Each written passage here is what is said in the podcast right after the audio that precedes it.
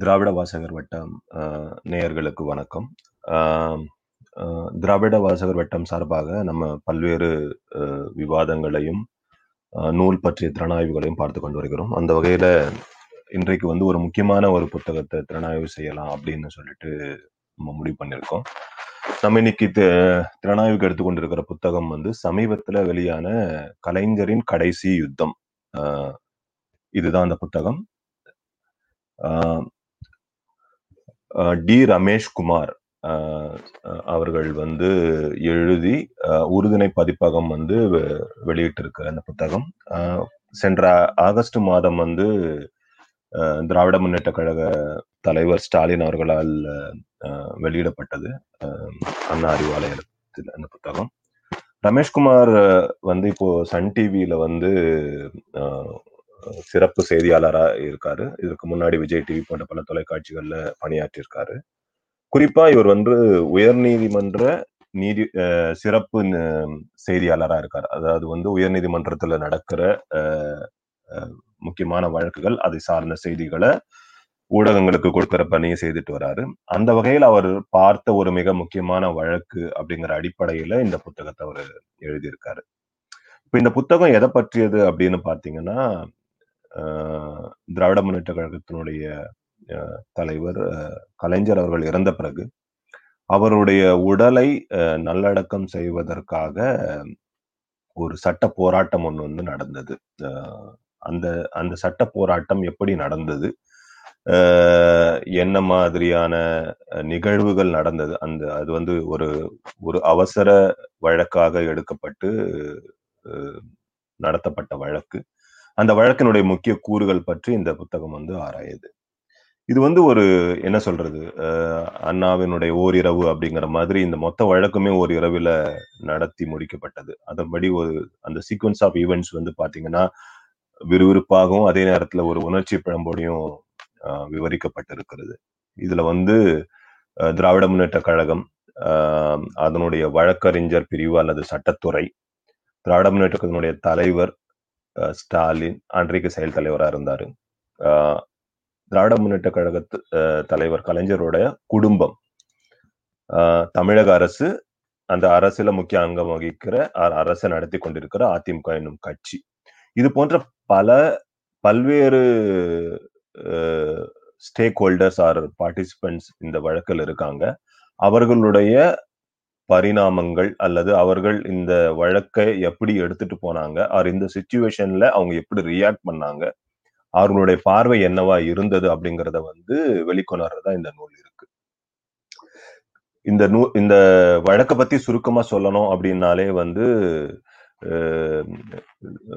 கலைஞர் வந்து தன்னுடைய சிறு வயதுல வந்து பள்ளிக்கூடத்துல போய் படிக்கணும் அப்படின்றப்போ அவருக்கு அனுமதி மறுக்கப்பட்ட போது என்ன பள்ளிக்கூடத்துல சேர்த்துக்கிறீங்களா? இல்ல இங்க இருக்கிற அந்த கமலாலயம் குளத்துல வந்து நான் விழுந்துட்டுமா அப்படின்ற மாதிரியான ஒரு போராட்டத்தை செஞ்சு அதுல வெற்றி பெற்று அதுக்கப்புறம் பள்ளிக்கூடத்துல போய் சேர்ந்து படிக்கிறாரு. அப்படி போராட்டமே போராட்டத்தின் மூலமாக தன்னுடைய வாழ்க்கையை ஆரம்பித்து காலமெல்லாம் ஒரு போராட்ட களத்தையே தன்னுடைய வாழ்க்கை பயணமா வைத்துட்டு இருந்த கலைஞர் அவர்கள் தன்னுடைய இறுதி மூச்சு அடங்கிய பின்னும் தன்னுடைய உடல் நல்லடக்கம் செய்யப்படுவதற்கான அந்த இட ஒதுக்கீட்டிற்காக அவர் செய்த அந்த போராட்டம் இருக்கு இல்லையா? அதுதான் இந்த ஒட்டுமொத்த புத்தகம் அஹ், அதனுடைய சாராம்சம். இப்ப இந்த புத்தகத்தை ஆய்வு செய்யணும் அப்படின்றப்ப வந்து இந்த புத்தகத்துல வந்து ரெண்டு முக்கியமான விஷயங்கள் பத்தி பேசப்பட்டிருக்கு. ஒண்ணு அப்கோர்ஸ் இந்த வழக்க பற்றிய விவரங்கள். ரெண்டாவது முக்கியமான விஷயமா நான் பாக்குறது வந்து திராவிட முன்னேற்ற கழகத்தினுடைய சட்டத்துறை அல்லது வழக்கறிஞர் அணி. அதனுடைய செயல்பாடுகள் ஆஹ் அது கையாண்ட விதம் அது இதுவரைக்கும் எது மாதிரியான வழக்குகளை கையாண்டிருக்கு அது மாதிரியான ஒரு குறிப்பும் இந்த புத்தகத்துல கொடுக்கப்பட்டிருக்கு. ஸோ ரெண்டுமே வந்து முக்கியமான விஷயமா நான் பாக்குறேன். முதல்ல இந்த வழக்கு அப்படிங்கிறதுக்கு முன்னாடி இந்த ஆசிரியர் வந்து நமக்கு வந்து ஒரு இந்த நிகழ்வை பற்றிய ஒரு முன்னோட்டம் வந்து நமக்கு கொடுத்துடுறாரு இந்த நிகழ்வை பற்றிய முன்னோட்டம் அப்படின்னு நான் சொல்ல வர்றது வந்து கலைஞர் உடைய இறுதி நாட்கள். அந்த இறுதி நாட்கள் அவருக்கு உடல் நலம் சரியில்லாம போனது அவர் மருத்துவமனையில் சேர்ந்தது அதை பற்றிய விவரங்கள் எல்லாம் வந்து ஒரு முன்குறி முன்குறிப்பா கொடுக்கிறாரு. ஆஹ், இரண்டாயிரத்தி பதினாறு டிசம்பர் ஒன்று அஹ், அப்போதான் வந்து கலைஞருக்கு வந்து முதல் முறையாக ஆஹ், உடல்நல கோளாறு ஏற்படுகிறது. அந்த நீர்ச்சத்து குறைபாடு ஏற்பட்டு ஆஹ் காவேரி மருத்துவமனையில அனுமதிக்கப்படுகிறாரு.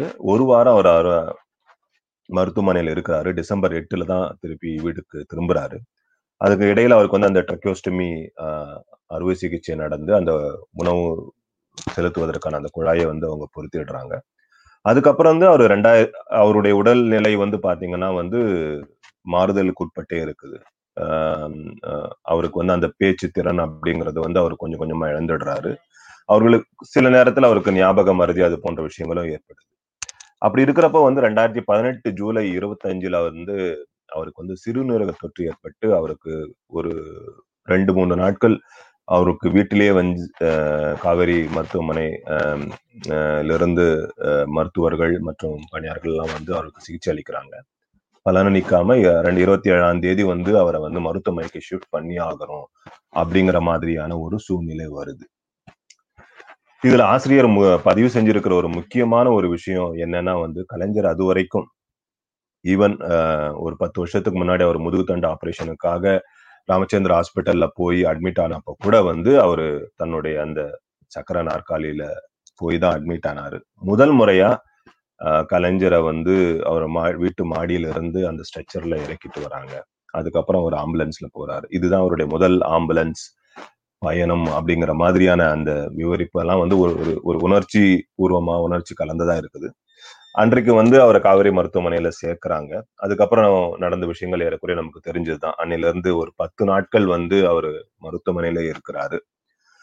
ஆகஸ்ட் ஆறாம் தேதி அவருடைய உடல்நிலை வந்து பின்னடைவு அடையுது. அவர் எதற்காக மருத்துவமனைக்கு சேர்க்கப்பட்டாரோ அந்த விஷயங்கள்லாம் வந்து சரி செய்யப்பட்டாலும் அவருடைய வயது மூப்பு காரணமாக அவருக்கு சில சிக்கல்கள் ஏற்படுது. அதனால அவர் உடல்நிலை கவலைக்கிடமாகுது அப்படின்னு மருத்துவமனையில இருந்து அறிக்கை வருது. ஆகஸ்ட் ஏழு ஆஹ், மதியம் போலவே வந்து மருத்துவர்கள் வந்து ஆஹ், ஸ்டாலின் மற்றும் அவருடைய குடும்பத்தாருக்கு வந்து அவர்களுடைய இதை வந்து நிலையை வந்து விளக்கிடுறாங்க. ஆஹ், என்ன எந்த நேரம் வேண்டுமானாலும் நீங்க வந்து எதிர்பார்க்கலாம் அப்படிங்கிற மாதிரியான விஷயம் சொல்லிடுறாங்க. மாலை ஆறு பத்துக்கு அவர் ஆஹ், இறந்ததாக ஆஹ், செய்தி வந்து நம்ம எல்லாருக்கும் கிடைக்குது. ஸோ இதை பற்றி அந்த முன்னோட்டத்தை வந்து ஆசிரியர் வந்து இந்த இதுல முதல் அஹ், இதுல கொடுத்துடுறாரு. இந்த வழக்கு அப்படிங்கறதனுடைய தொடக்க புள்ளியும் இங்க இருந்து தான் ஆரம்பிக்குது. இப்போ மதியம் வந்து மருத்துவமனையில இருந்து தனக்கு ஒரு குறிப்பு வந்த உடனே ஆஹ், ஸ்டாலின் அவர்கள் வந்து வ- முக்கிய நிர்வாகிகளையும் குடும்ப உறுப்பினர்களையும் காவிரி மருத்துவமனையில சந்திக்கிறாரு. சந்திச்சு ஒரு ஆலோசனை செஞ்ச அப்புறம் அவர் என்ன பண்றாருன்னா நேரடியா ஆஹ், முதல்வர் எடப்பாடி பழனிசாமி அவர்களை வந்து ஒரு ரெண்டு முப்பது மணி அளவுல வந்து சந்திக்கிறாரு. ஆஹ் கூட வந்து ஸ்டாலின் ஓட வந்து அழகிரி கனிமொழி முரசொலி செல்வம் குடும்பத்தின் சார்பாகவும் கட்சியின் சார்பாக துரைமுருகன் மற்றும் டி ஆர் பாலு அவர்களும் வந்து போறாங்க. என்ன பேசுனாங்கன்ற மாதிரியான விவரங்கள் அப்போதைக்கு சொல்லப்படல. ஆஹ் மறுபடியும் இந்த மருத்துவமனையில இருந்து செய்தி வரும்போது ஆறரை மணிக்கு திருப்பி அபிஷியலா வந்து ஒரு கடிதம் ஒன்று வந்து எழுதுறாரு ஸ்டாலின். இப்ப இந்த கடிதம் எழுதும்போது அவர் வந்து ஒரு எதிர்க்கட்சி தலைவராகவும் திராவிட முன்னேற்ற கழகத்தினுடைய செயல் தலைவராகவும் ஒரு திராவிட இயக்கத்தினுடைய முன்னோடி ஒருவர் மறைந்து விட்டார். அவருக்கு வந்து நாங்க ஒரு இந்த மாதிரியான அவருடைய கடைசி ஆசை இது. அவருக்கு இந்த இடத்துல நல்லடக்கம் செய்யணும் அப்படிங்கிறத வந்து எங்களுடைய கோரிக்கை இருக்குது. இதை நீங்க நிறைவேற்றி தரணும் அப்படிங்கிற மாதிரி வந்து ஒரு அபிஷியலான ஒரு கடிதத்தை வந்து முதல்வருக்கு வந்து ஸ்டாலின் அவர்கள் எழுதுறாரு. அந்த ஸ்டா கடிதத்தை வந்து துரைமுருகன் அவர்கள்லாம் கொண்டு போய் முதல்வரிடம் கொடுக்குறாங்க. ஏழரை மணி வரைக்கும் ஏழரை மணி வாக்குல வந்து துரைமுருகன் அவர்கள் செய்தியாளர்களை சந்திக்கிறாரு. அது வரைக்கும் எந்த விதமான ஒரு அஹ், அஹ், தகவலும் வரல அப்படின்றப்ப வந்து எல்லாருமே ஒரு விதமான கலக்கத்தோட இருக்காங்க. அப்ப சுமார் எட்டு மணி அளவுல வந்து அன்றைக்கு தலைமைச் செயலரா இருந்த கிரிஜா வைத்தியநாதன் அவர்களோட பேர் அவர்கள் வந்து ஒரு பத்திரிகை செய்தியை வெளியிடுறாங்க. பத்திரிகை செய்தியில பல்வேறு விஷயங்கள் குறிப்பிட்ட குறிப்பிடப்பட்டிருந்தாலும் முக்கியமா சொல்லப்பட்ட விஷயங்களாக ஆசிரியர் சொல்றது வந்து மூன்று விஷயங்கள். ஒன்னு வந்து மறைந்த கலைஞர் அவர்களுக்கு வந்து அரசு மரியாதை வழங்கப்படும். ஆஹ், பொதுமக்கள் பார்வைக்காக ராஜாஜி ஹால் ஒதுக்கப்பட்டு அங்க வந்து பொதுமக்கள் அவருடைய உடலை வந்து பார்வையிடலாம் அப்படிங்கிறதையும் சொல்றாங்க. ஒரு நாள் அரசு விடுமுறையும் ஏழு நாள் ஆஹ், துக்கமும் ஆஹ், கடைபிடிக்கப்படும் அப்படிங்கறத சொல்லிட்டு கடைசியா என்ன சொல்றாங்க அப்படின்னா வந்து காமராஜர் சாலையில நல்லடக்கம் செய்யறதுக்கு வந்து பல்வேறு வழக்குகள் இருக்கு. அதனால வந்து அங்க வந்து இடம் ஒதுக்கி தர முடியாது. காமராஜர் சாலை அப்படிங்கிறது வந்து பேசிக்கா பீச் ரோடு அந்த பீச் ரோட்ல அண்ணா அண்ணாவின் நினைவிடத்திற்கு அருகில் வந்து இடம் ஒதுக்க கேட்டிருந்தாங்க. அங்க ஒதுக்க முடியாது. அதற்கு பதிலாக சர்தார் வல்லபாய் ப- பட்டேல் ரோடு இருக்கு இல்லையா? அந்த கிண்டி அடையாறு இரண்டை இணைக்கிற அந்த ஒரு சாலை. அங்க ராஜாஜி காமராஜர் போன்றவருடைய நினைவிடம் இருக்கு. அதற்கு அருகில வேணா நாங்க இடம் ஒதுக்கி தரோம் அப்படிங்கிற மாதிரியான ஒரு பத்திரிகை செய்தி வருது. இது வந்து கழகத்தினருக்கும் பொதுமக்களுக்கும் எல்லாருக்குமே வந்து ஒரு பேரிடியா இருக்குது. ஒரு என்ன சொல்றது ஒரு உணர்ச்சி பூர்வமான ஒரு சூழ்நிலையை அந்த காவிரி மருத்துவமனையை சுற்றி நிகழ்ந்துட்டு இருக்கு பொதுமக்கள்லாம் வந்து கோஷம் போடுறாங்க. அப்போ வந்து ஒரு லேசான தடி அடியை நடத்தி தான் வந்து அங்க அமைதியை நிலைநாட்ட முடிஞ்சது அப்படின்றத வந்து ஆசிரியர் குறிப்பிடுறாரு. ஸோ அப்போ ஆஹ், இந்த சூழ்நிலை இருக்கும்போது ஆஹ், இப்போ என்ன செய்யணும் அப்படிங்கிறத பத்தி யோசிக்கிறாங்க. இது வந்து கலைஞரோட ஒரு முக்கியமான ஆசை. கலைஞர் அப்படிங்கிறவர் வந்து ஏதோ ஒரு முன்னாள் முதல்வர் அப்படிங்கிற ஒரு அழைப்பு குறிக்கல மட்டும் சுருக்கி விட முடியாது. எண்பது ஆண்டு கால பொது வாழ்க்கைக்கு சொந்தக்காரர். எழுபது ஆண்டு கால தமிழக அரசியலை நிர்மாணித்தவர் அப்படிங்கிற அடிப்படையில அவருக்கு இருந்த ஒரு நியாயமான ஒரு கடைசி ஆசை. அவர் அந்த ஆசையை அவர் வந்து இன்னைக்கு நேற்றும் அவர் வெளிப்படுத்தலை.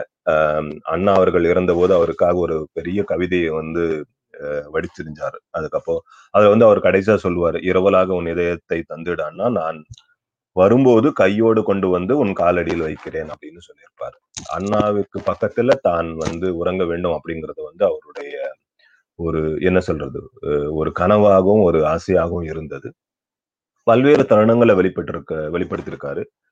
குறிப்பா இந்த நூல்ல ஒரு முக்கியமான ஒரு இடம் வந்து சொல்றாங்க. ரெண்டாயிரத்தி பத்துல அன்னைக்கு பொது பணித்துறை செயலாளராக இருந்த ஐஏஎஸ் அதிகாரி ராமச்சந்திரன் அவர்களோட ஒரு விவாதம் நடந்துட்டு இருக்கும்போது அண்ணா அறிவாலயத்துல ஆஹ், தலைமைச் செயலகத்துல நடந்துட்டு இருக்கும்போது திடீர்னு அவரு ராமச்சந்திரன் வாங்க நம்ம போகலாம் அப்படின்னு சொல்லிட்டு அவரை கூப்பிட்டுட்டு அண்ணா சமாதிக்கு போயிடுறாரு. அங்கேயே ஒரு அரை மணி நேரம் உட்காந்துட்டு இருக்காரு. அவர்கிட்ட கேக்குறாரு அஹ், ராமச்சந்திரன் இங்க இந்த சமாதியில என்ன எழுதியிருக்கு? அண்ணா நினைவிடத்துல என்ன எழுதியிருக்கு? அப்படின்னா. எதையும் தாங்கும் இதயமும் இங்கே உறங்கி கொண்டு இருக்கிறது அப்படின்னு அவர் சொல்றாரு. அப்போ வந்து உடனே டக்குன்னு நானும் இங்கதான் உறங்கணும் அப்படின்ற மாதிரி அவர் சொல்றாரு. ஆஹ் உடனே அவர் இல்ல நீங்க ஏன் அதை அந்த மாதிரிலாம் இப்ப பேசுறீங்க? அப்படின்றப்ப இல்ல என்னைக்கு இருந்தாலும் நான் இங்கதான் உறங்கணும். அப்படிங்கிற மாதிரி தன்னுடைய இது இந்த மாதிரி பல இன்ஸ்டன்சஸ் இருக்கு. அங்க வந்து கலைஞர் தன்னுடைய ஆசையை வந்து வெளிப்படுத்தி இருக்கிறாரு.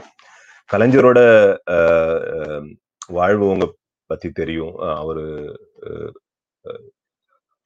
தான் கதாசிரியராக இருந்தபோது சம்பாதித்த அந்த கோபாலபுரம் வீட்டில் தான் வந்து தன்னுடைய மொத்த வாழ்க்கையுமே அவர் கழிச்சார். அந்த வீட்டினுடைய வசதிகள் அதெல்லாமே தெரியும். அது எவ்வளவு சிறிய இடம் அங்க எப்படி ஒரு எளிமையான வாழ்க்கையை வாழ்ந்துட்டு இருந்தாரு. அவருக்கு பெரிய ஆசைகள் எதுவும் கிடையாது. உணவு அப்படின்னு எடுத்துட்டா கூட அவருடைய இது என்ன சொல்றது? பழக்க வழக்கங்கள்லாம் பார்த்தீங்கன்னா லிமிட்டடா இருக்கும். அதிகபட்சம் கொஞ்ச நாள் வந்து அவர் மாமிசம் சாப்பிடுறவரா இருந்தாரு. அதுக்கப்புறம் அதையும் விட்டுட்டாரு. இனிப்பு சாப்பிடுற பழக்கம் அவருக்கு கொஞ்சம் இருக்கும். சின்ன சின்ன இந்த மாதிரி சின்ன சின்ன ஆசைகள் தான் அவருக்கு இருந்தது தவிர பெருச ஆசைகள் அப்படின்னு தனி தனிப்பட்ட ஆசைகள்னு எதுவும் கிடையாது. பட் அவருக்கு இருந்த ஒரு பெரிய தனிப்பட்ட ஆசை அப்படிங்கிறது வந்து அண்ணா அவர்கள் உறங்குகின்ற இடத்திற்கு அருகில் தான் உறங்க வேண்டும் அப்படிங்கிறது தான் அவருடைய ஆசையா இருந்தது. இப்போ இந்த ஆசையை எப்படி நிறைவேற்றுறது? இப்போ அரசு வந்து என்ன பண்ண முடியாது அப்படின்னு சொல்லிடுச்சு அப்படின்ற ஒரு இக்கட்டான ஒரு சூழ்நிலை வந்து திராவிட முன்னேற்ற கழக தலைவர் அன்றைய செயல் தலைவர் ஸ்டாலின் அவர்களுக்கு வருது. ஒரு என்ன சொல்றது ஒரு குடும்பத்து தலைவராகவும் அந்த என்ன ஒரு பொறுப்புள்ள ஒரு மகனாகவும் ஒரு கட்சியினுடைய செயல் தலைவர தலைவராகவும் இந்த ஆசை எப்படி நிறைவேற்றுறது அப்படின்றப்போ வந்து அப்பதான் வந்து திராவிட முன்னேற்றத்தினுடைய சட்டத்துறை இதற்கு வந்து முன் வருது. ஆஹ், மூத்த வழக்கறிஞர் வில்சன் அவர்கள் வந்து ஸ்டாலின் அவர்களோட பேசுறாரு. நான் இந்த பத்திரிகை செய்தியை பார்த்தேன். இந்த பத்திரிகை செய்தியில வந்து நிறைய முரண்பாடுகள் இருக்கு நிறைய விஷயங்கள் இருக்கு. அவங்க வந்து சில தவறான முன்னுதாரணங்கள்லாம் வச்சு பேசுறாங்க. அதனால வந்து இந்த இதை வந்து கோர்ட்டுக்கு கொண்டு போனா நம்மளால வந்து ஜெயிச்சிட முடியும். நமக்கு சாதகமான தீர்ப்பு வாங்கிட முடியும் அப்படின்ற மாதிரியான ஒரு உறுதியை வந்து வில்சன் அவர்கள் கொடுக்குறாரு. ஸ்டாலின் வந்து ஒரு பத்து முறை திருப்பி திருப்பி அதை அவர்கிட்ட விவா விவாதிச்சதா ஆசிரியர் இங்க வந்து பதிவு பண்றாரு. நம்மளால முடிஞ்சிருமா? சட்டத்துறைக்கு கோர்ட்டுக்கு இந்த வழக்கு எடுத்துட்டு போனாக்கா வந்து வேற விதமான சிக்கல்கள் வந்துருமா? ஏன்னா நமக்கு நேரம் இல்லை. இப்ப அரசு வாய்தா வாங்கிட்டா என்ன பண்ணுவோம்? வேற எந்த முன்னெடுப்பும் எடுக்க முடியாது அப்படின்ற மாதிரியே அவர் வந்து சொல்றாரு கடைசியில வந்து இல்ல இது கண்டிப்பா நம்மளால பண்ண முடியும் அப்படிங்கிற உறுதியை வந்து வில்சன் கொடுக்க உடனே சரி நம்ம வந்து நீதிமன்றத்தை அணுகலாம் அப்படின்னு முடிவு எடுக்கிறாங்க சோ அங்கிருந்து தான் வந்து இந்த சட்ட போராட்டம் வந்து ஆரம்பிக்குது. இந்த சட்ட போராட்டத்துல சில முக்கிய பெயர்களை வந்து ஆசிரியர் வந்து குறிப்பிடுறாரு. இந்த வழக்குல வந்து முக்கியமா ஆஜரானவர்கள் முக்கியமான பங்கெடுத்தவர்கள் அப்படின்ற மாதிரி. ஆஹ் திமுக சார்பில் வந்து வில்சன் ஆஹ், மற்றும் அவருடைய மகன் அஹ், ரிச்சர்ட்சன் ஆஹ், மூத்த வழக்கறிஞர் நீலகண்டன் மற்றும் அவருடைய மகன் ஆஹ், சூர்யா ஆஹ், வில்சன் அவர்களுடைய ஆஹ், ஜூனியர் சேஷையா திராவிட முன்னேற்ற கழகத்தினுடைய சட்டத்துறை செயலாளர் கிரிராஜன் மற்றும் தி- திராவிட முன்னேற்ற கழகத்தினுடைய வழக்கறிஞர்கள் சரவணன் அருண் மற்றவர்கள்லாம். இவர்கள் எல்லாம் வந்து திராவிட முன்னேற்ற கழகத்தின் சார்பாக பங்கு பெற்றார்கள் இது இல்லாம மற்ற வழக்கறிஞர் அணி முழுமையாகவே அங்க இருந்தது. என்ஆர் இலங்கை உட்பட மற்ற வழக்கறிஞர்கள்லாம். பட் ஆனா அந்த நேரடியான அந்த வழக்கு கோப்புகள் தயாரிப்பு வாதிடுதல் அந்த விதங்களை ஈடுபட்டவர்கள் இந்த அரசு சார்புல வந்து ஆஹ், இந்த கூடுதல் தலைமை வழக்கறிஞர்களான ராஜகோபாலும் அரவிந்த் பாண்டியனும் ஆஜராகிறாங்க இது போதாது அப்படின்றதுக்காக உச்ச நீதிமன்றத்தினுடைய மூத்த வழக்கறிஞர் சி. எஸ். வைத்தியநாதன் அவர்களை வந்து தமிழக அரசு இந்த வழக்குக்காக நியமிக்குது. இந்த வழக்கு வந்து நீதிபதி புவலாஜி ரமேஷ் அவர்கள் அவருடைய மேற்பார்வையில அவர்களுடைய அவரு தான் வந்து இதை அவசர அன்றைக்கு வந்து அவசர வழக்கை விசாரிக்கக்கூடிய பொறுப்பில் அவர் இருக்கிறாரு. அதனால அவருடைய இல்லத்துல தான் இந்த வழக்கை கொண்டு போறாங்க. இது இல்லாம இந்த வழக்குல வந்து இன்னும் ஒரு மூணு பேருக்கு வந்து ஒரு முக்கிய பங்கு இருக்கிறதா வந்து ஆசிரியர் குறிப்பிடுறாரு. அது வந்து மூத்த வழக்கறிஞர் துரைசாமி அவர்கள் ஆஹ், பாமகவினுடைய வழக்கறிஞர் பாலு மற்றும் வந்து டிராபிக் ராமசாமி அவர்களுடைய வழக்கறிஞர். இவங்க மூணு பேரும். இப்போ சுமார் எட்டு எட்டரை மணி அளவுல இந்த ஒரு டெசிஷன் எடுத்ததுக்கு அப்புறம் வந்து உடனடியாக வந்து நீதிபதி அவர்களுடைய இல்லத்துக்கு போறாங்க. போயிட்டு வந்து இந்த மாதிரி ஒரு அவசர வழக்கு நாங்க பதிவு செய்யணும் அப்படின்றதுக்காக அனுமதியை கேட்கறாங்க எவ்வளவு நேரம் தேவைப்படும் உங்களுக்கு வழக்க பதிவு செய்யறதுக்கு அப்படின்றப்போ வந்து நாங்க ஒரு மணி நேரத்துல வந்து நாங்க அவசர இந்த வழக்கு வந்து நாங்க பதிவு செய்யறோம் அப்படின்றாங்க. ஒரு மணி நேரத்துல ஒரு வழக்கை பதிவு செய்வதற்கான எல்லா டாக்குமெண்ட்ஸையும் ரெடி பண்ணி ஒன்பதரை பத்து மணி போல வந்து வழக்கை வந்து பதிவு செஞ்சிடுறாங்க. ஆஹ் திமுகவினுடைய மனுவோட சாராம்சமா என்ன இருக்கு அப்படின்னு நீங்க பாத்தீங்கன்னா வந்து ரெண்டு விஷயங்கள் குறிப்பிடுறாங்க. ஒண்ணு வந்து ஆயிரத்தி தொள்ளாயிரத்தி எண்பத்தி எட்டுல மாநகராட்சி அஹ், வந்து ஒரு முன் தேதியிட்ட ஒரு தீர்மானத்தை வந்து நிறைவேற்றுறாங்க. என்னன்னா வந்து ஆயிரத்தி தொள்ளாயிரத்தி எண்பத்தி ஏழு டிசம்பர் ஆஹ், இருபத்தி நாலுல வந்து ஆஹ், அதிமுகவினுடைய நிறுவனர் அஹ், அப்போதைய முதல்வரா இருந்து மறைந்த எம்ஜிஆர் அவர்களுடைய உள் உடல் அஹ், அங்க அடக்கம் செய்யப்படுது. சோ அதற்கு எதுவும் இடைஞ்சல் வரக்கூடாது அப்படின்றதுக்காக மாநகராட்சி வந்து ஒரு தீர்மானம் செஞ்சு என்ன பண்றாங்கன்னா அந்த இடத்தை வந்து ஒரு மயான இடமாக வந்து அறிவிச்சு ஒரு முன் தேதியிட்ட தீர்மானம் எண்பத்தி எட்டுல தான் இந்த தீர்மானம் வருது. அதன்படி அண்ணா நினைவிடம் எம்ஜிஆர் நினைவிடம் இதெல்லாம் இருக்கிற இடங்கள் வந்து இந்த கூவம் கரையோரம் வந்து இது வந்து ஒரு மயான இடம் அப்படின்னு மாநகராட்சி இது பண்ணியிருக்கு. இது வந்து ஒரு முக்கியமான விஷயமா அதுல குறிப்பிடுறாங்க. இந்த அடிப்படையில தான் ரெண்டாயிரத்தி ஆறுல அப்போதைய முதல்வராக இருந்த அஹ், அஹ், செல்வி ஜெயலலிதா அவர்கள் மரணம் அடைந்தப்பவும் அவர்களுடைய உடல் வந்து இதன் அடிப்படையில் தான் அங்க அடக்கம் செய்யப்படுது. சோ இங்க வந்து அடக்கம் செய்யப்படுவதற்கு வந்து இந்த கடலோர ஒழுங்குமுறை ஆணையம் அப்படின்றாங்க இல்லையா? அது அதனுடைய கட்டுப்பாட்டுல இந்த இடம் வராது. இது முழுக்க முழுக்க மாநகராட்சியோட கட்டுப்பாட்டுல இருக்குது. அதனால வந்து ஏற்கனவே மாநகராட்சியால் அறிவிக்கப்பட்ட இந்த இடத்துல இவர் வந்து அடக்கம் செய்யப்படணும் அப்படிங்கிற கோருகின்ற உரிமை வந்து எங்களுக்கு இருக்கு. அதை மறுக்கிறது வந்து ஒரு தனி அரசியல் சாசன பிரிவு இருபத்தொன்னு கொடுத்திருக்கிற தனி மனித உரிமைக்கு எதிரானது அப்படின்ற வாதத்தை திமுக வந்து வழக்கறிஞர்கள் வந்து வைக்கிறாங்க. இப்ப அரசு வந்து அதுக்கு வந்து பதில் மனு போடுறாங்க. அரசு என்ன பதில் மனு போடுது? மெரினால வந்து முதல்வராக யாரெல்லாம் இறந்து இறந்தார்களோ அவர்களுக்கு தான் நம்ம நாங்க வந்து இடம் ஒதுக்குவோம். முன்னாள் முதல்வர்கள் இறந்து போனார்கள். ஆனா அவங்களுக்கு வந்து நாங்க இந்த சர்தார் வல்லபாய் பட்டேல் ரோட்ல தான் வந்து நாங்க வந்து அஹ், இடம் ஒதுக்குறது வழக்கம். அப்படிதான் ராஜாஜி அவர்களுக்கும் காமராஜர் அவர்களுக்கும் இடம் ஒதுக்கப்பட்டிருக்கு. நாங்க அங்க இடம் ஒதுக்குறோம். அதனால நாங்க கொடுத்த அறிவிப்புல வந்து எந்த விதிமீறலும் இல்ல. அதனால நீங்க வந்து திமுக செய்திருக்கிற மனுவை தள்ளுபடி செய்யணும் அப்படின்னு அரசு வந்து பதில் மனு போடுறாங்க. ஸோ இந்த மனு பதில் மனு ரெண்டும் நடந்துட்டு இருக்கிற நேரத்துல ஒரு முக்கியமான ஒரு நிகழ்வு வந்து நடக்குது. அதை வந்து இந்த வழக்கினுடைய திருப்பு முனையாகவே வந்து ஆசிரியர் குறிப்பிடுறாரு. என்னன்னா வந்து இந்த மூத்த வழக்கறிஞர் துரைசாமி அவர்கள் வந்து ஒரு அறிவிப்பை வெளியிடுறாரு. ஒரு செய்தியாளர்கள் அறிவிப்பை வெளியிடுறாரு. என்னன்னா வந்து நான் பதிவு பண்ணியிருக்கிற வழக்கு வந்து நான் வாபஸ் பண்ணிக்கிறேன். இந்த கிரிஜா வைத்திய நான் தொடுத்திருக்கிற வழக்குக்கும் இப்போ கலைஞர் அவர்களுக்கு இடம் ஒதுக்குறதுக்கான அந்த கோரிக்கைக்கும் எந்த ஒரு சம்பந்தமும் இல்ல. கிரிஜா வைத்தியநாதன் அவர்கள் வந்து ஏதோ ஒரு முன்பகை மூலமா வைத்து கொண்டுதான் இதை வந்து மறுக்கிறாங்க. அப்படிங்கிற மாதிரியான ஒரு அஹ், வாதத்தை எடுத்து வைத்து நான் இந்த வழக்க என்னுடைய வழக்கை வாபஸ் வாங்கிக்கிறேன் அப்படின்னு சொல்றாரு. அதை தொடர்ந்து பாமக பாமகவினுடைய வழக்கறிஞர் பாலு அவர்களும் தான் வாபஸ் வருவதா சொல்றாரு. அடுத்து டிராபிக் சாமசாமியினுடைய வழக்கறிஞர் அவர்களும் தன்னுடைய வழக்கை வந்து வாபஸ் வருவதா சொல்றாரு. அதாவது வழக்கு வந்து விசாரணைக்கு வருவதற்கு முன்றே அரசு எந்த காரணங்களை முன் வச்சு இந்த திமுகவினுடைய கோரிக்கையை நிராகரிச்சதோ அந்த காரணங்கள் வந்து போய்த்து விட்டது. அப்படி பார்த்தாக்கா என்ன பண்ணிருக்கணும் அரசு? ஒரு என்ன சொல்றது? ஒரு வெளிப்படையான உள் உள்நோக்கம் எதுவும் இல்லாத அரசாக இருந்தாக்கா என்ன பண்ணிருக்கணும் அப்படின்னா வந்து தன்னுடைய மனுவை வாபஸ் பெற்றுட்டு திமுகனுடைய கோரிக்கையை வந்து செயல்படுத்திருக்கணும். ஆனா அவர்கள் அது செய்யல. அவங்க என்ன பண்ணாங்க அப்படின்னா வந்து இந்த வழக்கை வந்து விசாரிக்கணும்.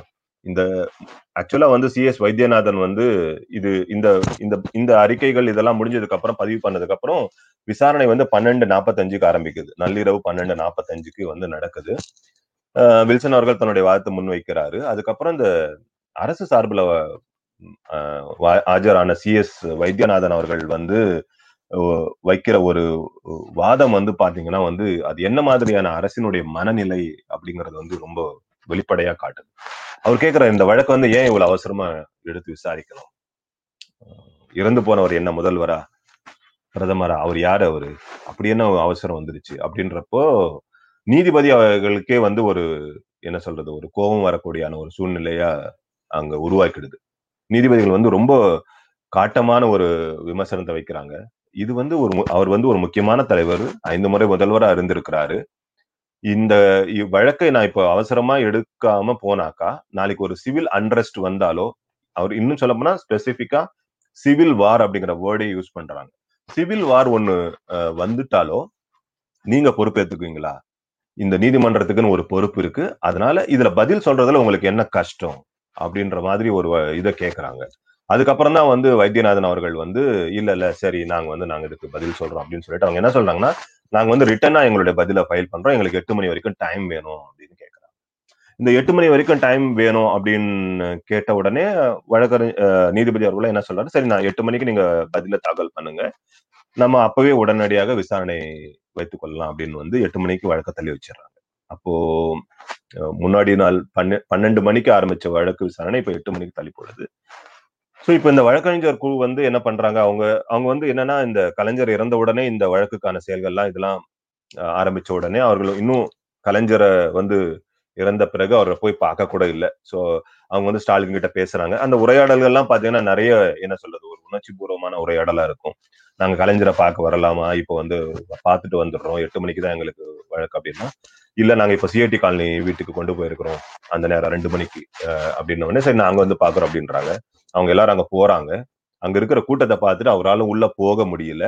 சோ அவங்க என்ன பண்றாங்கன்னா பார்க்காமலே அவங்க வீட்டுக்கு திரும்பி போறாங்க. திரும்பி போயிட்டு ஏழு மணிக்குள்ள திருப்பி வாதிடுவதற்கு தேவையான கோப்புகளை எல்லாம் சரி பண்ணிட்டு எட்டு மணிக்கு திருப்பி விசாரணைக்கு ஆஜராடுறாங்க எதுக்கு இந்த குறிப்பிடுறோம் அப்படின்னா இந்த வழக்கறிஞர் அன்னியனுடைய டெடிகேஷன் அவங்க இந்த வழக்கை எப்படி எடுத்துட்டு போனாங்க எவ்வளவு இதுவும் ஹேண்டில் பண்ணாங்க அப்படின்றத இந்த ஆசிரியர் வந்து ரொம்ப அழகா வந்து பதிவு பண்ணியிருக்கிறாரு. இந்த எட்டு மணிக்கு நடந்த ஒரு விசாரணை இருக்கு இல்லையா? அந்த அந்த அது வந்து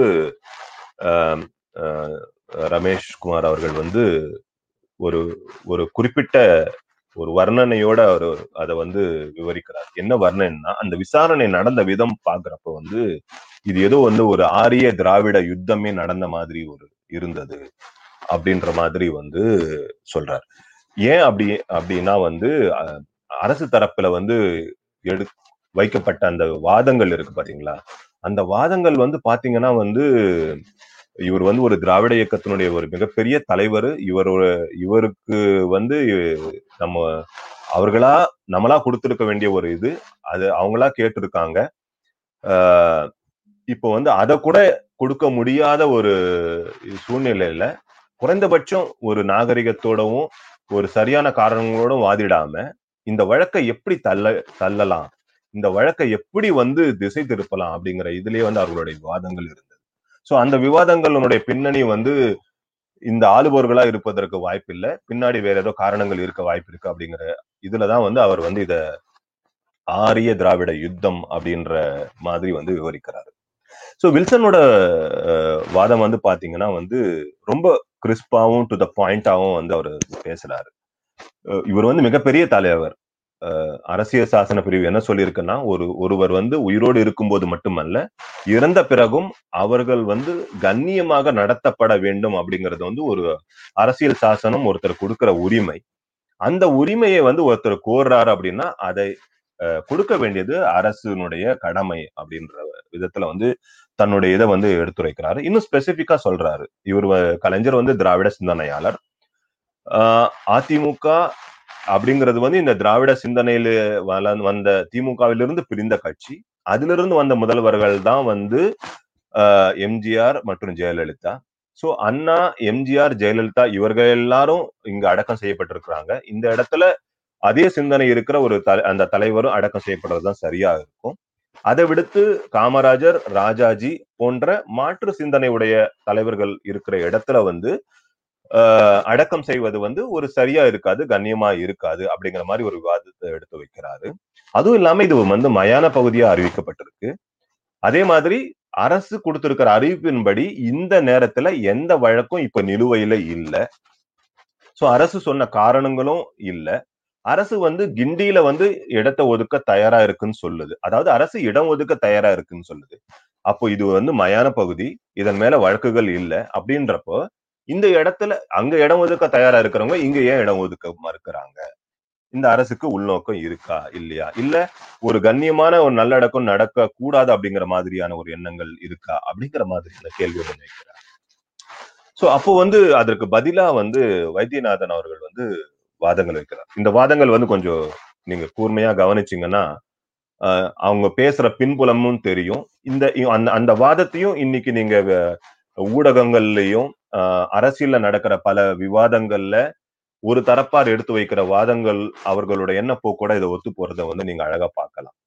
ஃபர்ஸ்ட் எடுத்தோன்னே அவர் சொல்றாரு இறந்து போனவர் வந்து முதல்வர் கிடையாது. திராவிடத்தினுடைய பெரிய தலைவர்னு சொன்னா பெரியாரு. பெரியாருக்கே வந்து இங்க ஆஹ், என்ன சொல்றது?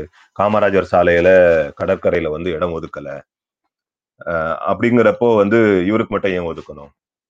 அதே மாதிரி காமராஜருக்கு வந்து இறந்தப்ப வந்து இடம் ஒதுக்க சொல்லி கேட்டாங்க. அன்னைக்கு முதலமைச்சர் வந்து கலைஞர். அவர் வந்து இடம் ஒதுக்கல. அதே மாதிரி ஜானகி அம்மையாருக்கும் வந்து அவரும் முன்னாள் முதல்வரா இருந்து இறந்து போனாங்க. அவங்களுக்கும் இடம் ஒதுக்கல. இந்த மாதிரியான விவ- விஷயங்கள் எல்லாம் சொல்றாங்க. அடுத்து கடைசி ஒண்ணு சொல்றாரு நீங்க கிண்டியில இடம் ஒது வேண்டான்னு சொல்றது வந்து அப்ப என்ன அங்க அங்க அந்த ராஜாஜி காமராஜர் பக்கத்துல வந்து கலைஞரை அடக்கம் செஞ்சா அப்போ ஆஹ், சரியா இருக்காதுன்னு சொன்னா அப்போ அவர்களோட இது அவங்கள வந்து இழிவுபடுத்துறீங்களா நீங்க? சோ இவர்களுடைய நோக்கம் அந்த வைத்தியநாதன் அவர்கள் எடுத்து வைத்த வாதங்கள் அதன் பின்னணியில் இருக்கிற நோக்கம் என்னமா இருக்கு பாருங்க. ஒண்ணு தவறான தகவல்களை முன்னெடுத்து வச்சிருக்காங்க. என்ன?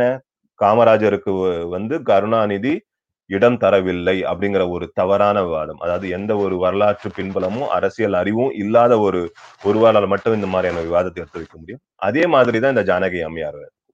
காமராஜருக்கு வந்து முத சொல்ல போனா கடற்கரையில இடம் கேட்கவில்லை. ஆஹ் அதே நேரத்துல காமராஜர் வந்து எரியூட்டப்பட்டார். அவர் வந்து அடக்கவும் செய்யப்படலை. சரியா? சோ இந்த ரெண்டு விஷயங்களையும் வந்து பார்க்கணும். அன்னைக்கு கொட்டும் மழையில அவருக்கு இடம் ஒதுக்கி இந்த இடத்துல அடக்கம் செய்யணும் அப்படின்னு முன்னெடுத்தவர் வந்து கலைஞர் அவர்கள் தான் இது வந்து வரலாற்று இடம் படிச்சிருக்கு இந்த வாதம் இந்த வாதங்களை வந்து திராவிட முன்னேற்ற கழக வழக்கறிஞர்கள் வந்து தெளிவா எடுத்துரைக்கிறாங்க. அதே மாதிரி ஜானகி அம்மையாருக்கு வந்து அப்படி ஒரு கோரிக்கையே எழ எழுப்பப்படவில்லை அப்படின்றத சொல்றாங்க. தந்தை பெரியார் அவர்களுக்கும் அந்த மாதிரியான ஒரு கோரிக்கை எழவில்லை. அது அதுவும் இல்லாம தன் சொந்த இடத்துல நல்லடக்கம் செய்யப்படணும் அப்படிங்கிற அவருடைய அந்த விருப்பத்தின் பேரிலே அவர் நல்லடக்கம் செய்யப்படுறாரு. சோ அதற்கான இங்க இதுவே இல்ல. கம்பேரே பண்ணக்கூடாது அப்படின்னு சொல்லிட்டு கடைசியா வந்து இந்த மற்ற தலைவர்களை இழிவுபடுத்துற மாதிரி இருக்கா அப்படிங்கறத வந்து ஒரு கடுமையான கண்டனத்தோட வில்சன் வந்து தன்னுடைய பதிலுரையை சொல்றாரு. இங்க எந்த தலைவரையும் வந்து கண்ணிய குறைவாகவோ மட்டுப்படுத்துவதோ எங்களுடைய நோக்கம் கிடையாது. அவர்கள் வந்து அரசியலில் மாற்று சிந்தனையாளர்கள். இது இந்த இவர்கள் எல்லாம் வந்து ஒரு தமிழகத்தினுடைய அரசியல் வரலாறு அப்படின்னு எழுதப்பட்டா இந்த எல்லா தலைவர்களுமே வந்து அவர்களுக்குன்னு ஒரு இடம் இருக்குது. அப்படின்றப்போ ஒற்றை சிந்தனையில் இருக்கிறவர்கள் வந்து ஒரு இடத்துல அடக்கம் செய்யப்பட்டிருக்கும் போது அவர்களை அடையாளப்படுத்துவது எளிதாக இருக்கும் அப்படிங்கிறது தான் எங்களுடைய நோக்கமே தவிர இங்க வந்து மற்ற தலைவர்கள் இது பண்ற எதுவும் இல்லை. இவர் வந்து த- ஏதோ உள்நோக்கம் கொண்டு எங்களுடைய எங்களுடைய கோரிக்கை நீர்த்து போக செய்வதற்கு ஒரு தவறான இதை வைக்கிறார் அப்படின்னு வைத்தியநாதன் மேல ரொம்ப கடுமையா இது பண்றாரு.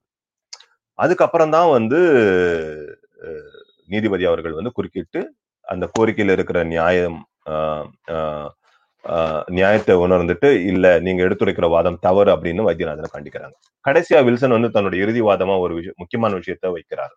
அது என்ன விவாதம் அப்படின்னா வந்து முதல்வர்களுக்கு முதல்வர்களுக்கெல்லாம் வந்து கடற்கரையிலும் முன்னாள் முதல்வர்களுக்கு எல்லாம் வந்து சர்தார் வல்லபாய் பட்டேல் ரோட்லயும் வந்து இடம் அப்படின்ற மாதிரியான எந்த ஒரு அரசாணையோ இல்ல எந்த ஒரு அறிவிக்கையும் கிடையாது. அப்படி இருக்கிறப்போ இது எந்த அடிப்படையில நீங்க இந்த விவாதத்தை எடுத்து வைக்கிறன்றப்போ வந்து அரசு தரப்புல வந்து அதுக்கு எந்த பதிலும் இல்லை. சோ அப் இப்படியாக தான் வந்து வில்சன் வந்து தன்னுடைய விவாதத்தை நிறைவு செஞ்சு எங்களுடைய தலைவர் மிக முக்கியமானவர் அவருக்கு வந்து நீங்க கண்ணியமான நல்லடக்கத்திற்கு உறுதி செய்யணும் அப்படின்னு கேட்கிறப்போ நீதிபதி அந்த கோரிக்கை ஏற்று உடனடியாக அவர் வந்து உத்தரவிடுறாரு. முப்பது பக்கத்துக்கு ஒரு பெரிய தீர்ப்பு வந்து எழுதினாலும் இந்த வழக்கின் அவசரம் கருதி உடனடியாக அவங்க அந்த சாராம்சத்தை வாசிச்சிடுறாங்க. என்ன சாராம்சம் அப்படின்னா அரசு உடனடியாக இவர்கள் கேட்கின்ற இடத்தை ஒதுக்கி தர வேண்டும் அப்படின்ற விதத்தை கொடுத்துறாங்க ஸோ அந்த வழக்கினுடைய தீர்ப்பு வருது. எல்லாரும் அந்த நேரத்துல டெலிவிஷன்ல தொலைக்காட்சியில பார்த்துருப்பீங்க.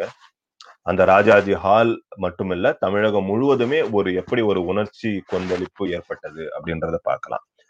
ஒரு மரணம் நடக்குது. ஒரு அந்த மரணம் வந்து பாத்தீங்கன்னா வந்து ஒரு போராட்டமா மாறுது. அந்த போராட்டம் வந்து பாத்தீங்கன்னா கடைசியில வந்து என்ன சொல்றது? ஒரு கொண்டாட்டமா மாறி போகுது. எந்த ஒரு தலைவருக்கும் ஒரு வாய்க்காத ஒரு ஒரு மிகப்பெரிய விஷயம் இது. அந்த அந்த வந்து ஒரு உணர்ச்சி பூர்வமா ஆசிரியர் வந்து இந்த புத்தகத்துல வந்து பதிவு செஞ்சிருக்கிறாரு. இதுல ரெண்டு முக்கியமான விஷயங்கள் வந்து இந்த வழக்கில் குறிப்பிட்டு சொல்ல வேண்டியது வந்து ஒன்னு வந்து திரு ஸ்டாலின் அவர்களுடைய ஆளுமை. இதான் இந்த இந்த விஷயத்தை வந்து எப்படி அவர் கையாண்டாருன்றது. நீங்க பாத்தீங்கன்னா இது வந்து ஒரு பொலிட்டிக்கல் அட்வான்டேஜுக்கு பிளே பண்ணியிருக்கணும் அப்படின்னு நினைச்சீங்க நினைச்சிருந்தா அவர் வந்து இந்த மொத்த விஷயத்தையும் ஒரு அரசியல் ஆக்கி ஏன்னா அந்த அளவுக்கு ஒரு உணர்ச்சி பூர்வமான ஒரு சூழ்நிலை அங்க நிலவிட்டு இருந்தது சோ இதை வந்து எளிதா உணர்ச்சி பூர்வமா ஆக்கி இருக்க முடியும். அந்த உணர்ச்சியின் மூலமா சில அரசியல் ஆதாயங்களை கூட அடைஞ்சிருக்க முடியும். ஆனா வந்து அவர் வந்து ரொம்ப நேர்த்தியாக வந்து கையாண்டார். அவருக்கு ரெண்டு பொறுப்பு இருந்தது. ஒண்ணு வந்து அவருடைய மகனாகவும் ஒரு கட்சியினுடைய தலைவராகவும் அவர் வந்து ரொம்ப பொறுமையா வந்து செயல்பட்டாரு. உணர்ச்சிக்கு துளி கூட இடம் கொடுக்காம.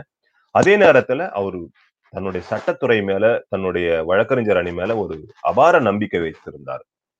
ஆஹ் அவர் வந்து வில்சனோட பலமுறை பேசும்போது அவர் சொன்னது இது முக்கியமான வழக்குன்றதுனால பல பேர் உங்களுக்கு தொடர்பு கொள்ளலாம். பல பேர் பல ஆலோசனைகளை சொல்லலாம். இந்த அது வந்து இந்த நேரத்துல உங்களுடைய மனப்போக்கை வந்து சிதறடிக்கிறதா இருக்கும். நீங்க யாருடைய பேச்சும் நீங்க கேட்க வேணாம். நீங்க எனக்கு ஒரு உறுதி கொடுத்துருக்கீங்க. இதுல ஒரு முக்கியமான ஒரு வீக் பாயிண்ட் இருக்கு. அதை மட்டும் எடுத்துட்டு போனாலே நம்ம வென்றுட முடியும்ட்டு அதனால உங்க போக்கிலே வாதாடுங்க. நான் உங்களை நம்புறேன் அப்படின்னு ஒரு திட்டவட்டமா அவர் வந்து வில்சனுக்கு அந்த அறிவுரையை கொடுத்துட்டே இருந்தார். அந்த நம்பிக்கை வந்து அவருடைய அந்த தலைமை பண்பு. அதாவது இவர்கிட்ட அந்த பதிய பணியை கொடுத்துடு. அந்த பணியை கொடுத்துட்டா அவங்க வந்து அவங்க சிறப்பா செய்வாங்க. அவங்களோட பணியில நீ தலையிடாம இருந்தாலே போதும். அப்படிங்கிற அந்த தலைமை பண்பை வந்து ஸ்டாலின் வந்து மிக அழகா அந்த சூழ்நிலையில வந்து வெளிப்படுத்தியிருப்பாரு. சோ அதை வந்து இந்த புத்தகம் வந்து பதிவு செய்யுது. அடுத்து முக்கியமானது வந்து இந்த சட்டத்துறை வழக்கறிஞர் பிரிவினுடைய சாமர்த்தியம்.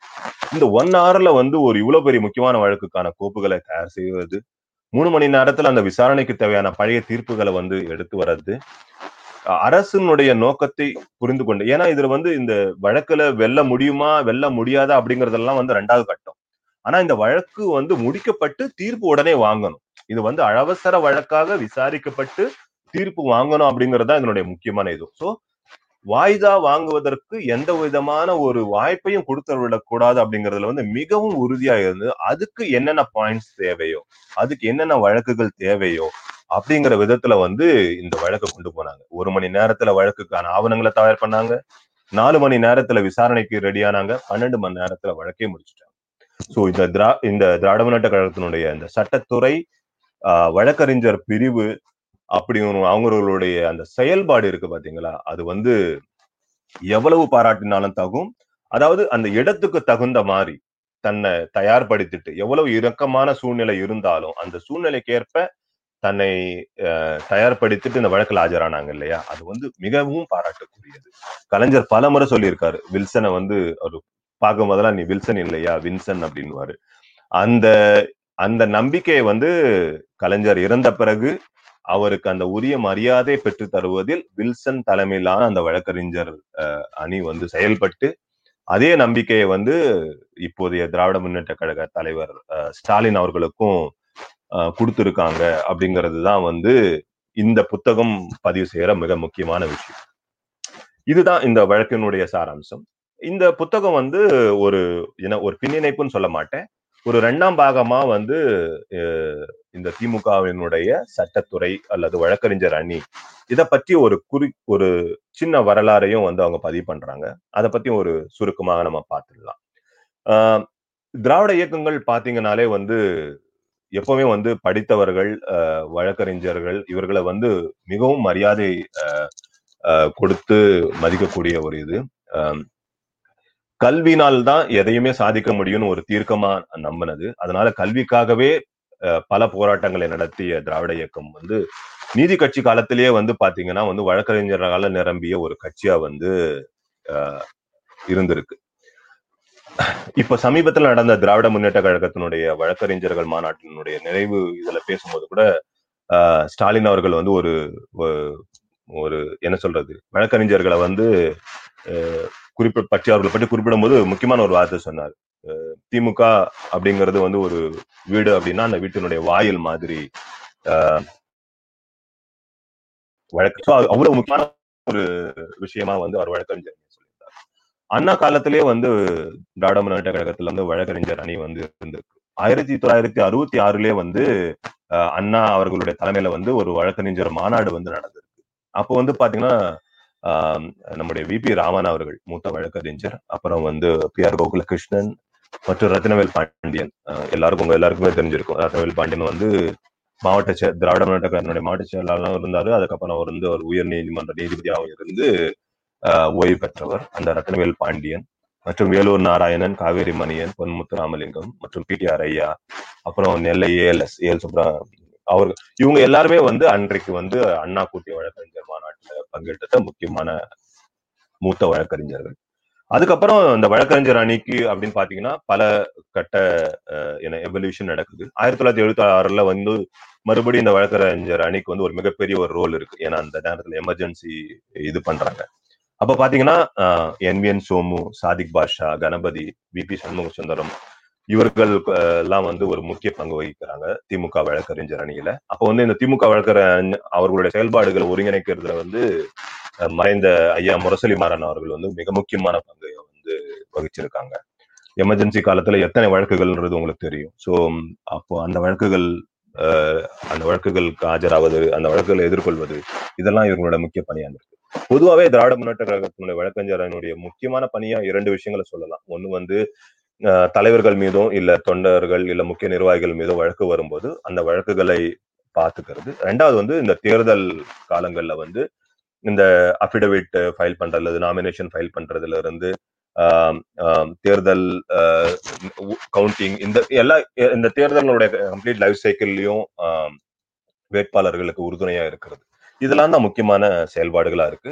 இது இல்லாம பல முக்கிய வழக்குகள்ல வந்து திராவிட முன்னேற்ற கழக வழக்கறிஞர் அணி வந்து முக்கியமான செயலாற்றி இருக்கு ஆஹ், சில வழக்குகளை வந்து ஆசிரியர் வந்து ரெஜிஸ்டர் பண்ணியிருக்காரு. அதை நானும் இங்க குறிப்பிடலாம்னு நினைக்கிறேன்.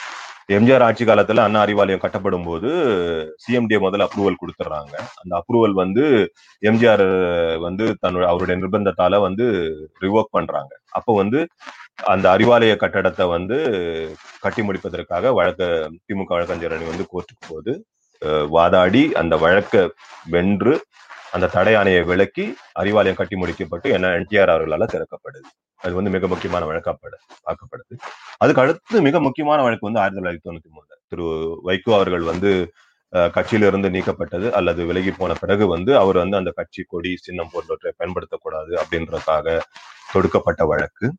மூத்த வழக்கறிஞர் வெங்கடபதி அவர்கள் அஹ், முன்னெடுத்து இந்த வழக்கை வென்று கொடுக்குறாரு. அது வந்து ஒரு என்ன சொல்றது திமுகவினுடைய ஒரு அடையாளத்தை மீட்டெடுத்த ஒரு வழக்குன்னே சொல்லலாம்.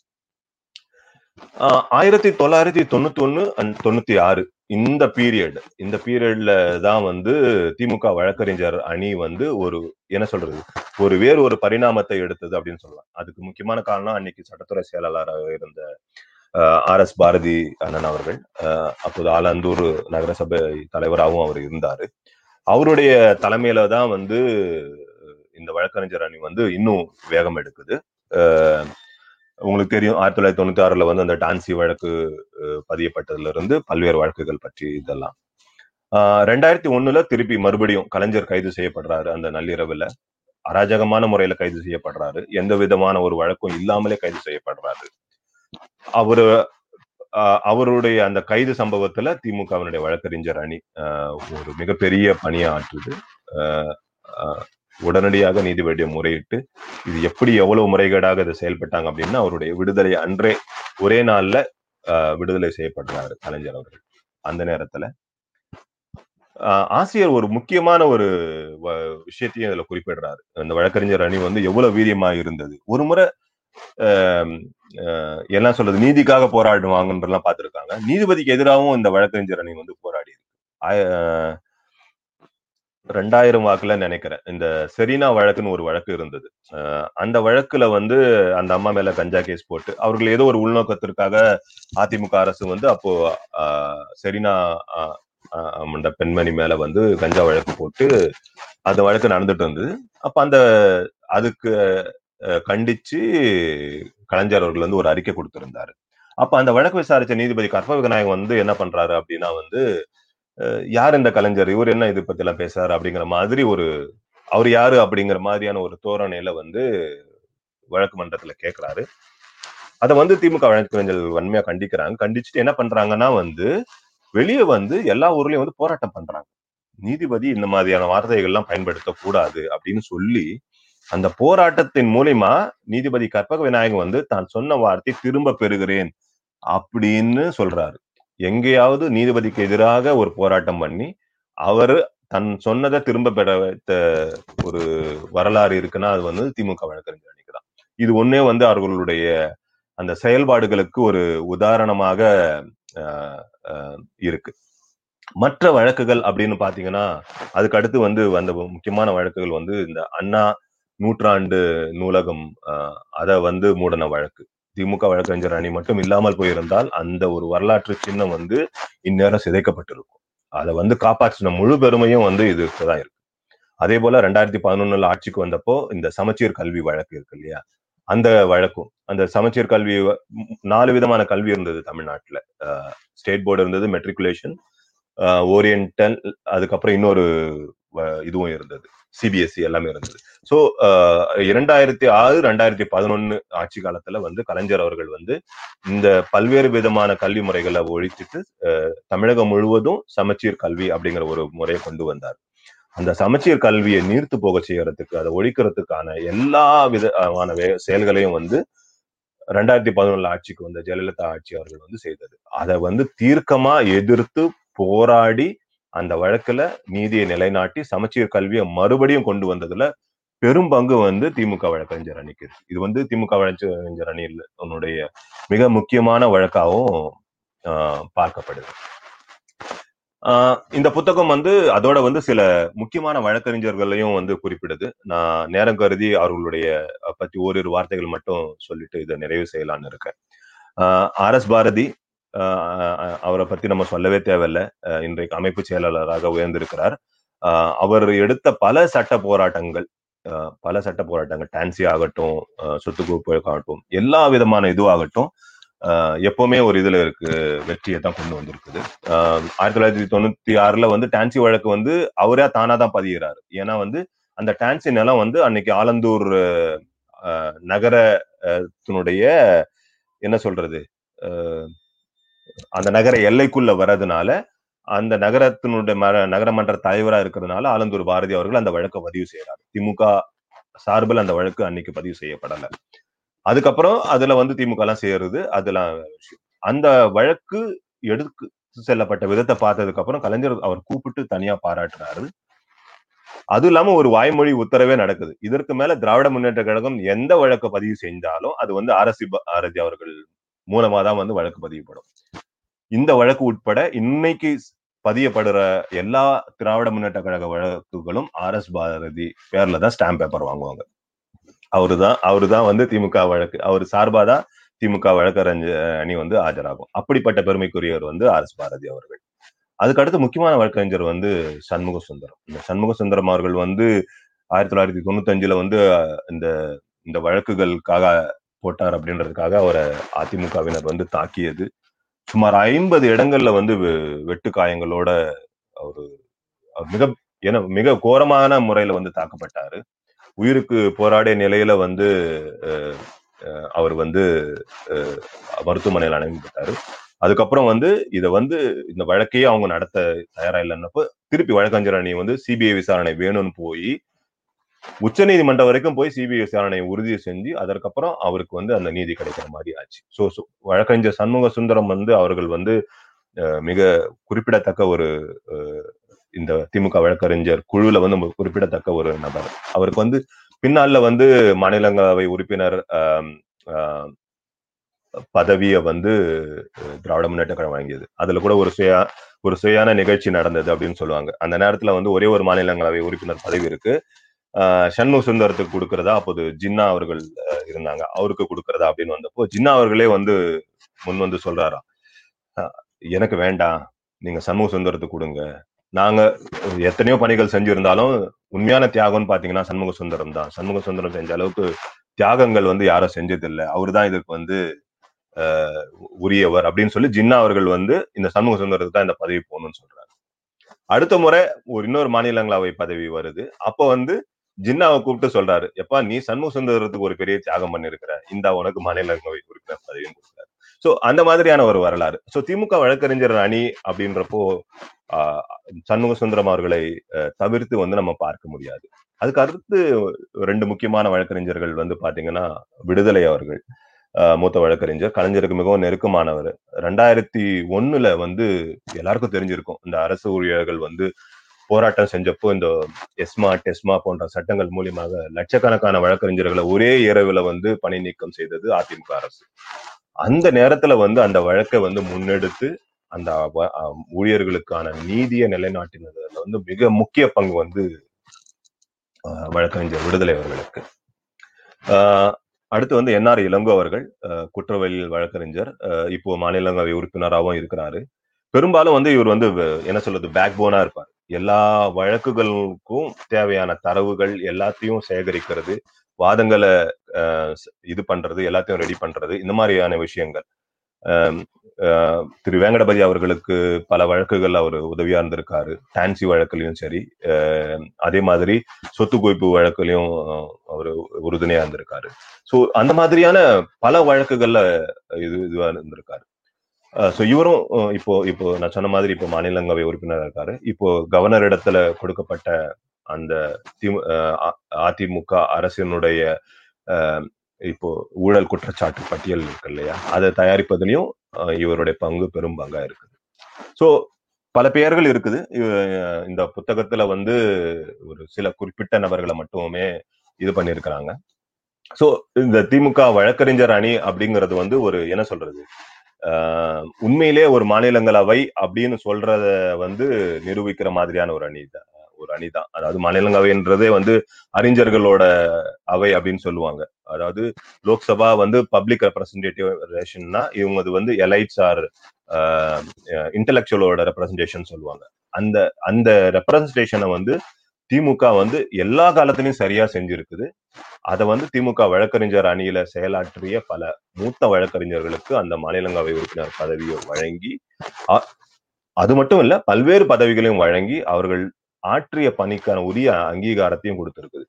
அதுக்கு எல்லாத்துக்கும் சேர்த்த மகுடமா தான் இந்த வழக்கறிஞர் அணி அந்த தன்னுடைய தலைவருக்காக இந்த வழக்கில் வாதாடி இந்த மிகப்பெரிய ஒரு வெற்றியை வந்து கொடுத்துருக்காங்க அப்படிங்கிறது தான் வந்து இந்த புத்தகத்தினுடைய செய்தியா நான் பாக்குறேன். இந்த புத்தகம் வந்து என்ன சொல்றது?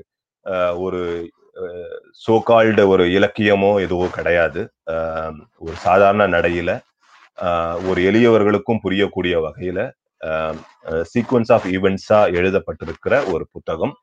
ஆஹ் பொதுவாகவே சொல்லுவாங்க திராவிட இயக்கம் வளர்ச்சி வந்ததுக்கு அப்புறம் இந்த உரைநடை இலக்கியம் அப்படிங்கிறதே வந்து ஒரு புதிய பரிணாமத்தை எடுத்தது.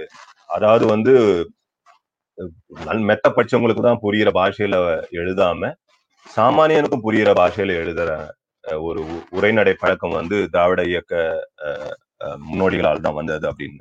சோ அதனுடைய நீட்சியாகவும் நான் இந்த புத்தகத்தை பார்க்கிறேன். எளியவர்களும் படித்து புரிந்து கொள்ளக்கூடிய வகையில இந்த புத்தகம் வந்து இயற்றப்பட்டிருக்கு. அந்த வகையில நான் இந்த புத்தகத்தை கண்டிப்பா எல்லோருக்கும் வந்து பரிந்துரைக்கிறேன். நீங்க எல்லாரும் இந்த புத்தகத்தை ப- வாங்கணும் வாங்கி படி படிக்கணும்.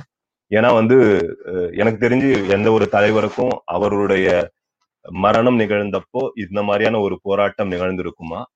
அப்படி நிகழ்ந்த ஒரு போராட்டத்தை இந்த அளவுக்கு டீட்டெயில்டா பதிவு செய்திருக்கோமா அப்படின்னு அது ஒரு குறையா கூட இருக்கலாம். நம்ம செய்ய தவறி கூட இருக்கலாம் இதுக்கு முன்னாடி. அந்த குறை கலைஞருக்கு இல்லாமல் செய்யப்பட்டிருக்கு அப்படிங்கறத நான் பார்க்கிறேன். ஸோ அந்த ஒரு நோட்டோடு நான் இந்த அஹ், உரையை முடிக்கலாம்னு இருக்கேன். இவ்வளவு தூரம் பொறுமையாக கேட்டிருந்த எல்லோருக்கும் என்னுடைய நன்றி தெரிவிச்சுக்கிறேன். நன்றி வணக்கம். நன்றி திரு. அப்பாஸ் அவர்கள். கிட்டத்தட்ட ஐம்பது நிமிடங்கள் சீரான உரை நிகழ்த்தியதுக்கு. நிறைய பேர் இந்த புத்தகம் எங்க கிடைக்கும் எந்த பதிப்பும் எவ்வளவு விலை கேட்கறாங்க அந்த தகவல் கொஞ்சம் இந்த புத்தகம் வந்து உறுதுணை பதிப்பகம் அப்படின்னு சொல்லிட்டு இந்த கோயம்புத்தூர்ல இருந்து வெளியாகிற ஒரு பதிப்ப பதிவகத்தால செயல்பட்டு இது வெளியிடப்பட்டிருக்கு. அவங்களோட mobile number eight one nine zero zero one five zero one five. நான் இது வந்து பதிவா கூட நான் போடுறேன். இதனுடைய பதிப்பகத்தினுடைய அட்ரஸ் மற்றும் ஒரு நிமிஷம்.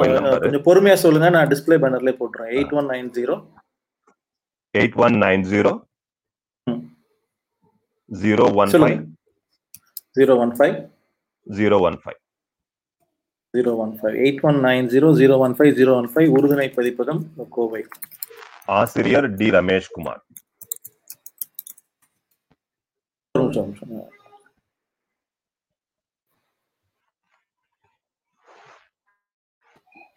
இன்னொரு முறை காட்டிடுங்களேன் நூறு நான் ஸ்கிரீன் விட்டு இன்னொரு முறை காட்டுங்க அந்த நூலை தூக்கி காட்டுங்க நான் ஸ்கிரீனை விட்டு விளைக்கிறேன் அதோட முடிச்சுப்போம்.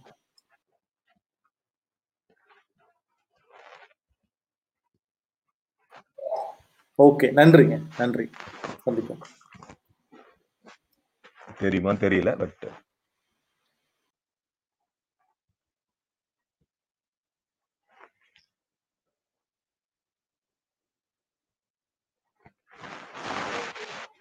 ஓகே தெரிஞ்சது. வேறேனும் தகவல் தேவைன்னா என்ன தொடர்பு கொள்ளுங்க நான் கொடுக்க தயாரா. திராவிட வாசகர் வட்டம் முகநூல் குழுவில் நீங்க பார்வையிடுறது நான் பதிவிட்டுறேன். நன்றி. நன்றி வணக்கம். நன்றி வணக்கம்.